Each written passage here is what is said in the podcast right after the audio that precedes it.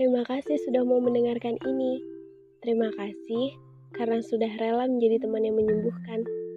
Salam hangat dari aku yang selalu ingin sembuh.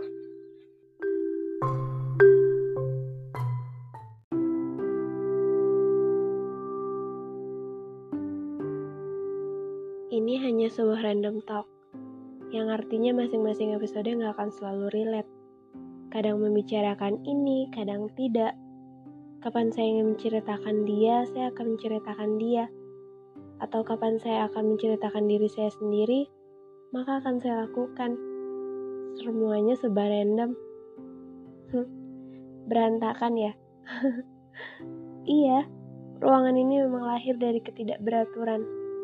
Dan jujur, saya tidak pernah ingin beres-beres Cukup segalanya tersusun rapi dalam kepala saya dan dan begini saja sudah cukup menyakitkan. Itu rasanya seperti ketika saya membuka sebuah ruangan, ruangan yang nyaman, tersusun rapi, wangi, tapi menyakitkan. Karena semua yang hanya bisa hidup dalam rencana-rencana saya tersusun dalam sebuah rak bernama prioritas. Dan mereka terlihat jelas terpampang di depan mata saya setiap kali saya berkunjung. Tapi ruangan ini tidak akan sama. Tidak akan ada rak prioritas karena saya akan memperlakukan semuanya dengan sama. Sama-sama hanya sebuah masa lalu yang harus bisa hidup berdampingan dengan diri saya yang sekarang.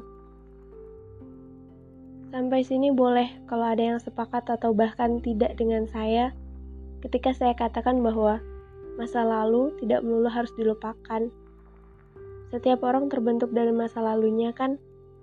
Jadi kenapa kita harus mati-matian melepaskan diri darinya? Melupakan masa lalu juga tentang durasi yang panjang dan menghabiskan waktu.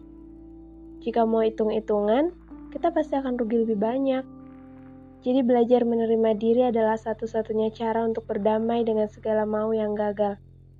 Segala rencana yang gak relate dengan kenyataannya. Dan saya tahu, semua orang pernah gagal, pernah mengalami kehilangan diri sendiri karena harapan-harapan yang terpaksa patah. Saya tahu saya tidak sakit sendirian. Saya tahu saya bukan satu-satunya orang yang ingin sekali sembuh. Karena kalau diperhatiin nih ya, rute hidup semua orang itu sama aja. Berawal dari harap, gagal, sedih, sembuh. Hingga akhirnya baik-baik aja. Sama aja, yang membedakan hanyalah waktu. Kapan merasa gagal atau kapan merasa lagi baik-baik aja. Kapan sedang berjuang untuk bangkit dan dan semua itu proses hidup yang pasti dialami semua orang. Dalam sebuah random talk, sembuh seharusnya nggak berhenti di titik sekadar ingin sembuh, tapi harus bersambung hingga akhirnya menjadi sembuh yang utuh.